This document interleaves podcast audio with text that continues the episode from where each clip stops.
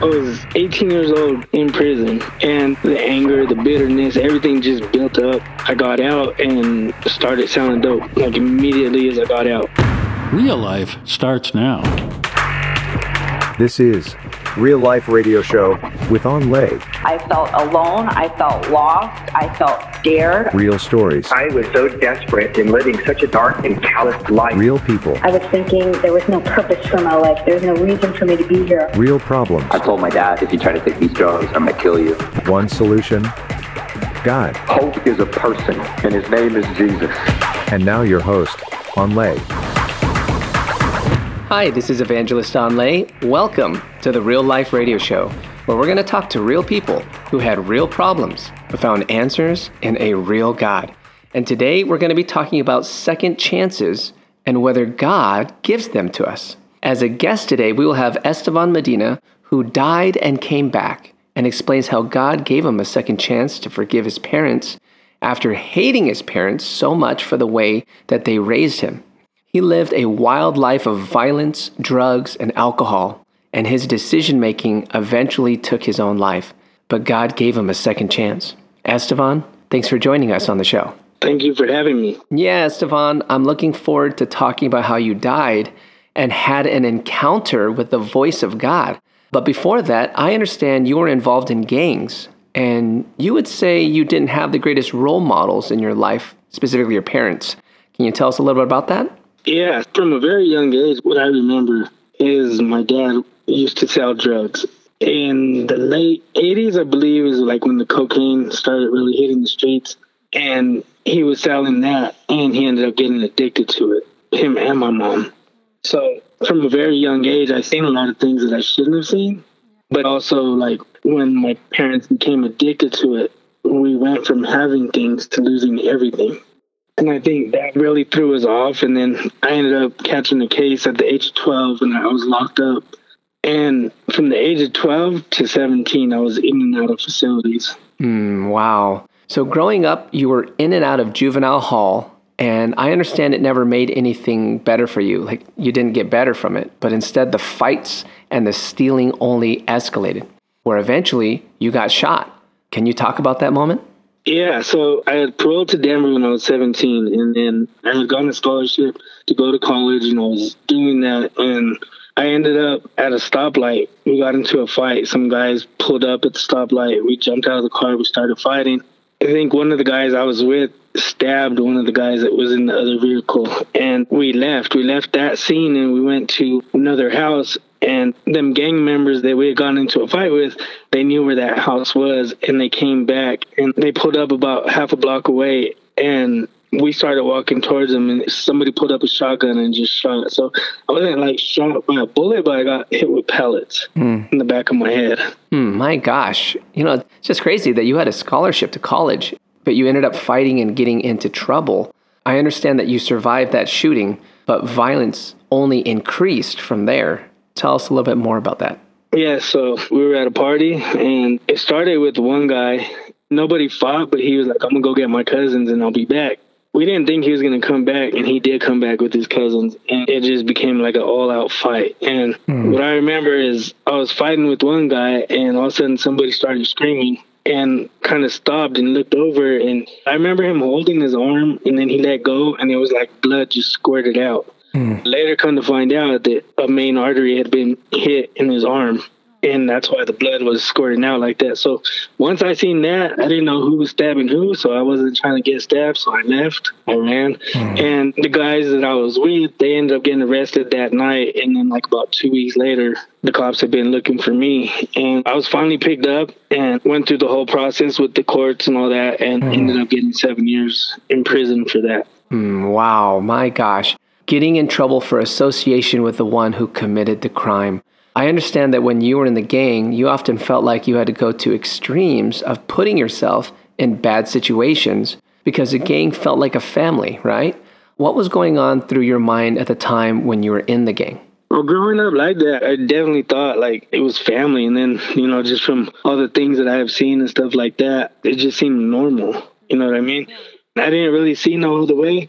It just seemed like, you know what I mean? I was taking steps that my dad was leaving me, picking up where he left off. And it was like a generational curse that I later found out it was a generational curse because I ended up doing the same things that I hated, mm-hmm. you know, that my dad was doing. All this stuff that he had going on, like even though I hated it, I fell into that lifestyle myself. Mm, yeah. Sometimes we can all find ourselves condemning our parents for something, but then we end up doing the same thing when we get older. so, what happened when you went to prison? Yeah, so I went to prison for seven years. So I was 18 when I got to prison, and I remember oh. like first week I was locked down for 23 hours a day, and I just remember like thinking back and blaming my parents and saying this is all their fault. Oh. And the reason I felt like that was because I shouldn't be in this situation. And if my parents would have been parents, then I wouldn't be here. You know what I mean? Because I never got disciplined for anything that I did. I was able to do whatever I wanted, but it took everything from me. You know what I mean? That is an interesting fact. I mean, the ability to do anything you wanted ended up with a life in prison. You wouldn't think that normally, you know? I understand that anger turned into hatred for your parents during that time. What did that look like? Well, I was 18 years old in prison, and the anger, the bitterness, everything just built up, and I just really couldn't like I didn't talk to my dad for the whole time that I was in prison. You know, my mom wrote me and stuff like that. And it was just like, I guess I switched over into survival mode and, you know, I just needed to do what I needed to do while I was there. And then mm. I'll figure out what I'm going to do when I get out. When I did get out, though, I had made some new connections in prison and I got out and started sounding dope like immediately as I got out. Mm, wow. So you got immediately back into illegal activity after prison. Did you ever at the time wonder or fear that you'd get caught, maybe and end up in prison again? You know, I didn't even really think about getting caught. It was just about getting out and catching up get back on my feet and get back into the game. And like even as a juvenile, I remember like I did get sent home a couple times and it never lasted because every time I got sent home, I went straight back to the same neighborhood with the same friends, with the same people, and I fell back into the same thing. And I was never able to finish probation or parole or whatever I was on. I was never able to finish it. Mm, Estevan, let's stop there as I want to have you on our next show because I understand that this life of bitterness towards your parents and making bad choices led you to a point where you died and came back. So thanks so much for being with us on our show today. Thank you. Hang on. I want to dive deeper right after the break.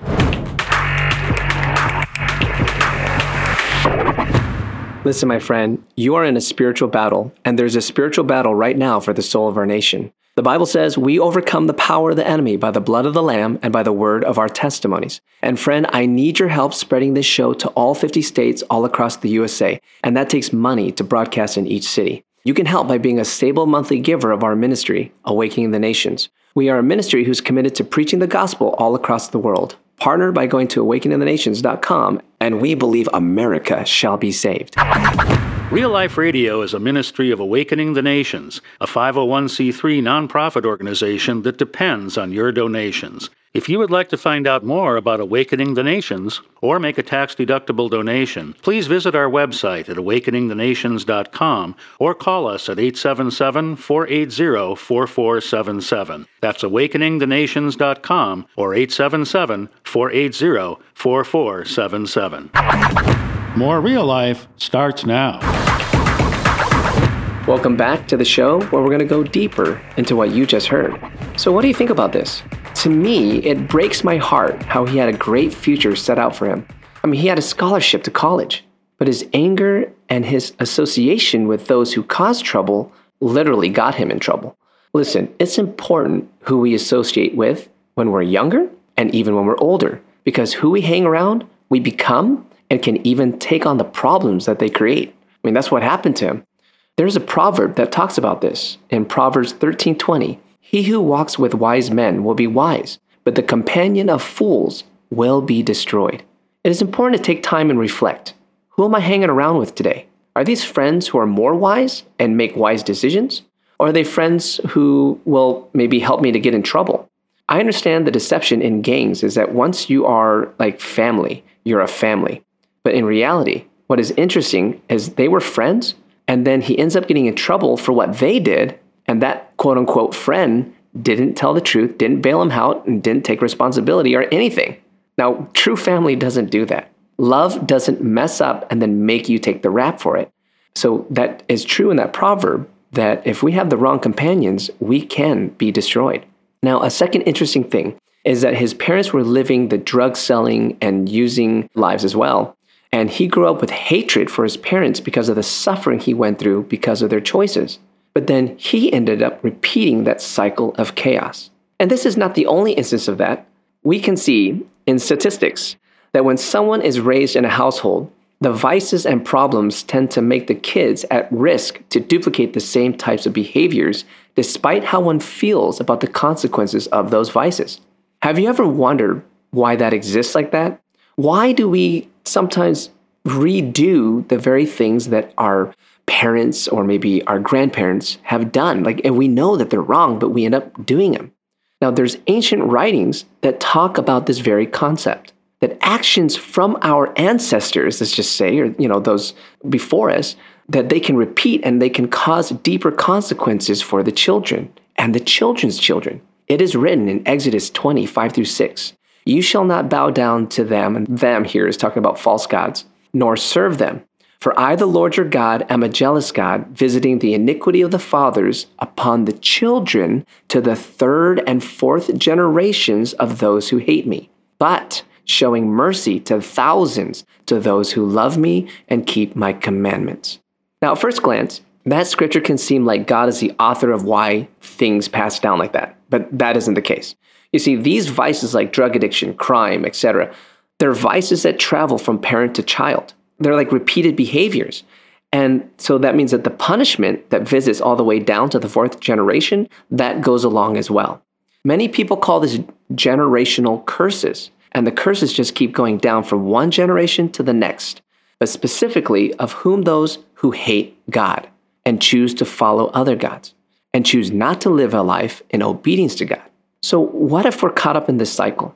What can we do? I mean, if you look at Estevan, he was hating that his parents, you know, raised him this way, but then he was doing the same thing. How can we break free from this kind of thing? Is there a possibility that we can break free from our past? Is there anything strong enough to do that? Well, there is. And in our next show, Estevan's going to talk about that. I'm going to talk more about that. But, friend, I'm sensing that there's someone who needs a second chance at life. I want to let you know that Jesus breaks generational curses, and he's here to do that for you today.